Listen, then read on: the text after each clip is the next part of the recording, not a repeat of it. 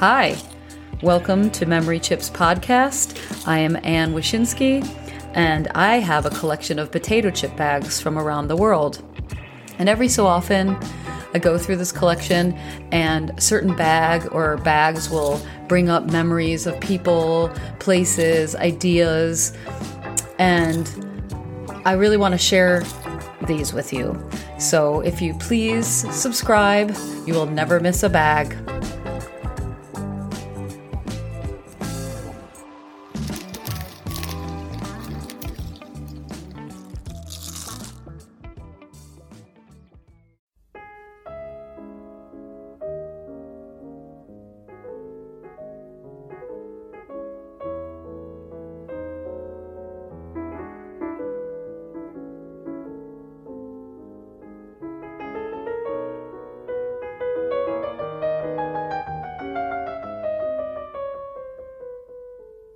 I've been trying for two years to get my Polish friends to talk to me about, you know, Polish stuff for this podcast. But one thing I remembered about my time in Poland is that Polish people can generally be characterized as shy or maybe modest. I know that seems strange coming from me, as someone who's of Polish ancestry and who is decidedly not shy or modest. But despite that, I did feel quite at home in Poland. And this sense of comfort perhaps stemmed from the fact that in every town, in several squares, and in front of many churches, there are life size stone statues of my grandfather, Floyd. Okay, they're not of my grandfather, but they are of a Polish man, a person resembling my grandfather in many ways. The way he rests his long index finger on the side of his face, or the way he crosses his legs, he folds his hands together in his lap in the same way. He's got the same long nose, and the way his eyes slope down at the sides and are framed by the same puffy bags underneath and the triangular brows above. Completely like my grandfather. The first time I saw one of these monuments in front of the Church of St. Joseph of the Visitationists in Warsaw, I stood staring at it in shock and wondered, why is Floyd wearing that gown and pope hat? Even today, knowing what I now know about this man in the statue, I'm amazed when I see photos of the two placed side by side. And even more so now that there's a third added to the mix my 20 year old nephew Silas Floyd, who was given my grandfather's name because of his physical resemblance to him at birth. Today, since my friends in Poland are not cooperating, I'm going to talk about this man, to whom I am not so distantly related, it turns out the Cardinal Stefan Wyszyński, Polish prelate of the Catholic Church and Polish national hero.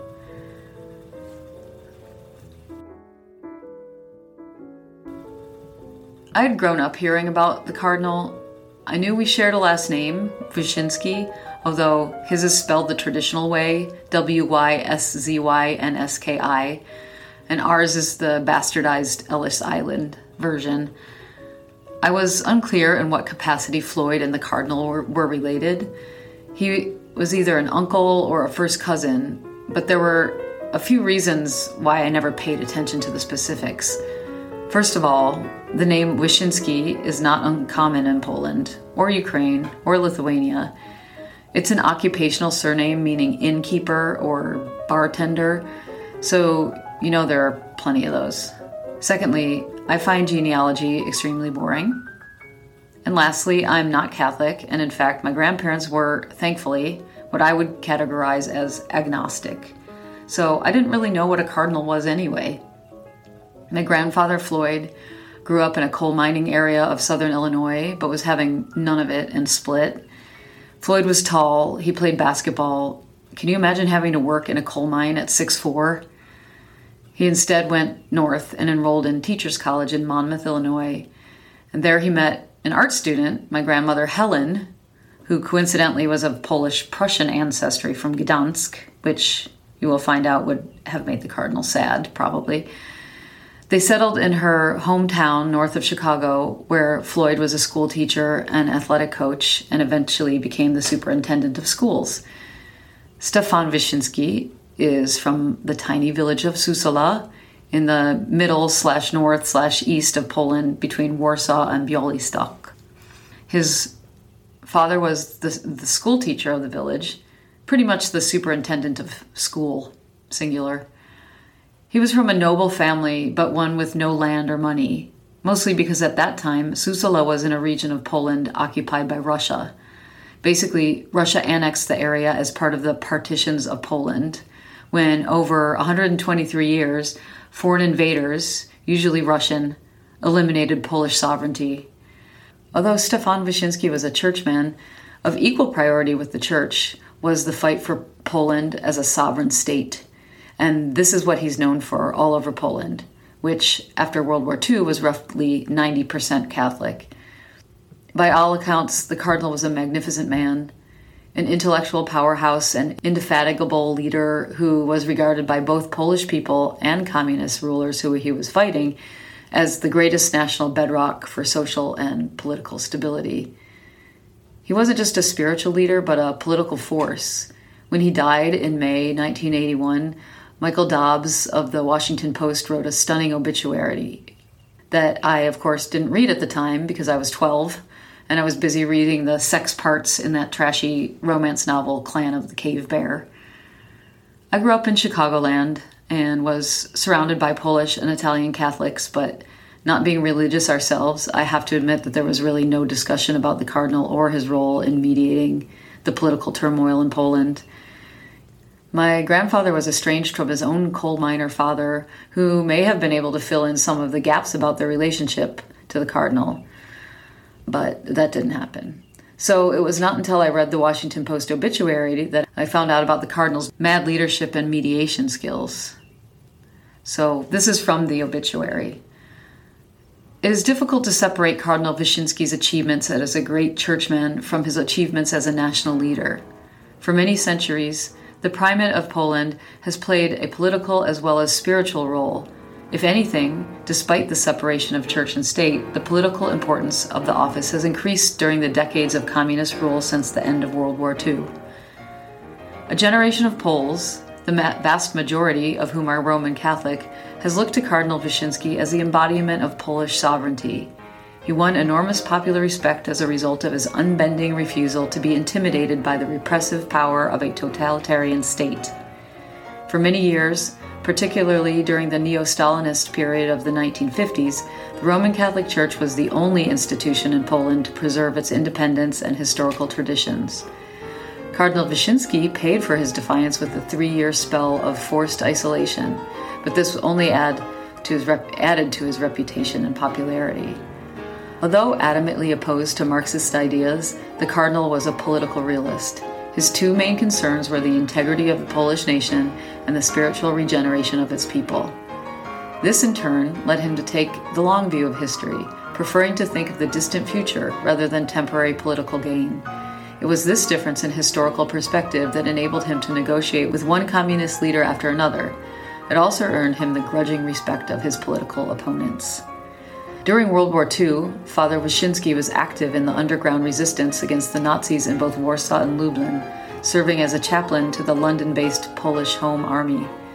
In Poland, unlike some other Eastern European countries, the Catholic Church was distinguished by his active opposition to Nazi rule. He also provided much of the inspiration for the Solidarity labor movement. Many Solidarity leaders, and particularly Lech Walesa, openly revered the primate Walesa once described him as the most impressive man he had ever met, and specifically included the Polish born Pope John Paul II in comparison. Yikes! Cardinal Wyszynski's first intervention in the crisis came during the long strike at the Lenin shipyard in Gdansk, which then party leader Edward Gierek apparently persuaded him that there was a risk of imminent Soviet action. He delivered a televised sermon urging that strikes be used only as a last resort, but expressing support for the workers' grievances. On that occasion, the strikers ignored his advice. Later, it was alleged that his sermon had been censored in order to emphasize the return to work appeal at the expense of his primary message that nothing be done to jeopardize Poland's national integrity. Cardinal Wyszynski reminded the authorities that they were supposed to serve society and respect human rights and freedoms, He reminded Solidarity members that much time and patience was necessary in their struggle, quote, for social rights and economic demands, unquote.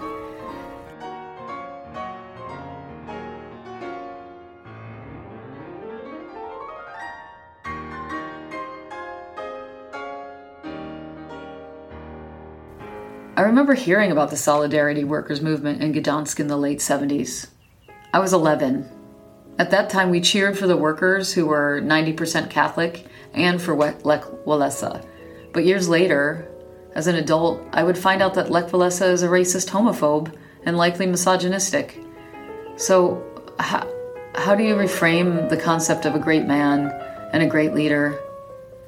How do you square your support for workers, political autonomy, freedom, equality, with the opposing qualities of bigotry and religious zealotry when they're in the same person, and when that's something that you can't get behind. Three decades after the Solidarity movement, I hung out in the Gdansk ship- shipyards where the movement took place with the Polish man I was dating who lived in nearby Gdynia. The shipyards had been turned into a memorial of sorts and were home to several arts organizations and hosted festivals and graffiti contests, all run and attended by young sovereign Poles who grew up after communism exited the country.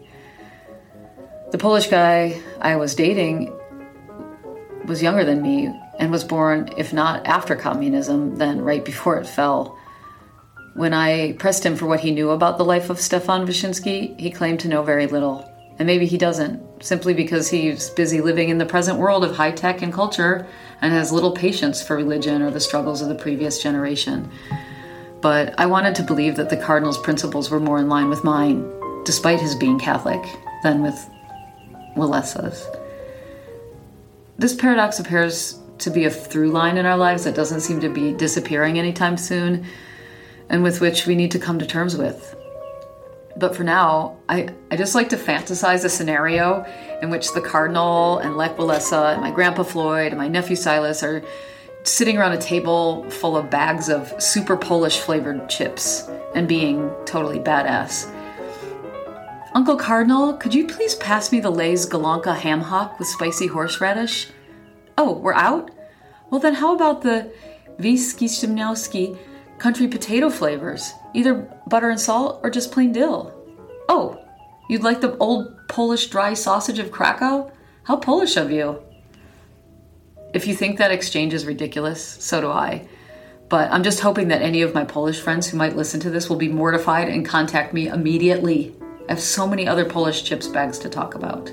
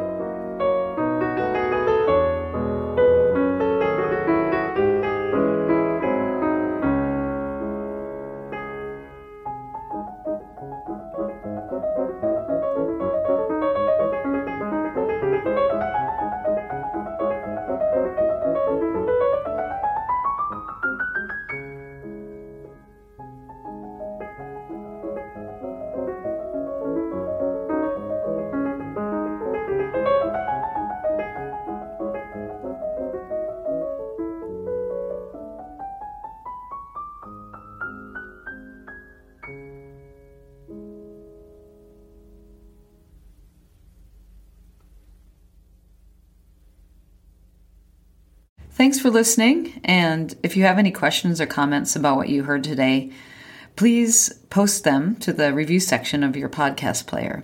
So if you use Apple Podcasts, you click on the show thumbnail and scroll down to leave a review. And then whatever happens after that is up to you. But hopefully it's nice. You can also leave posts at, on Instagram at, at Memory Chips Podcast.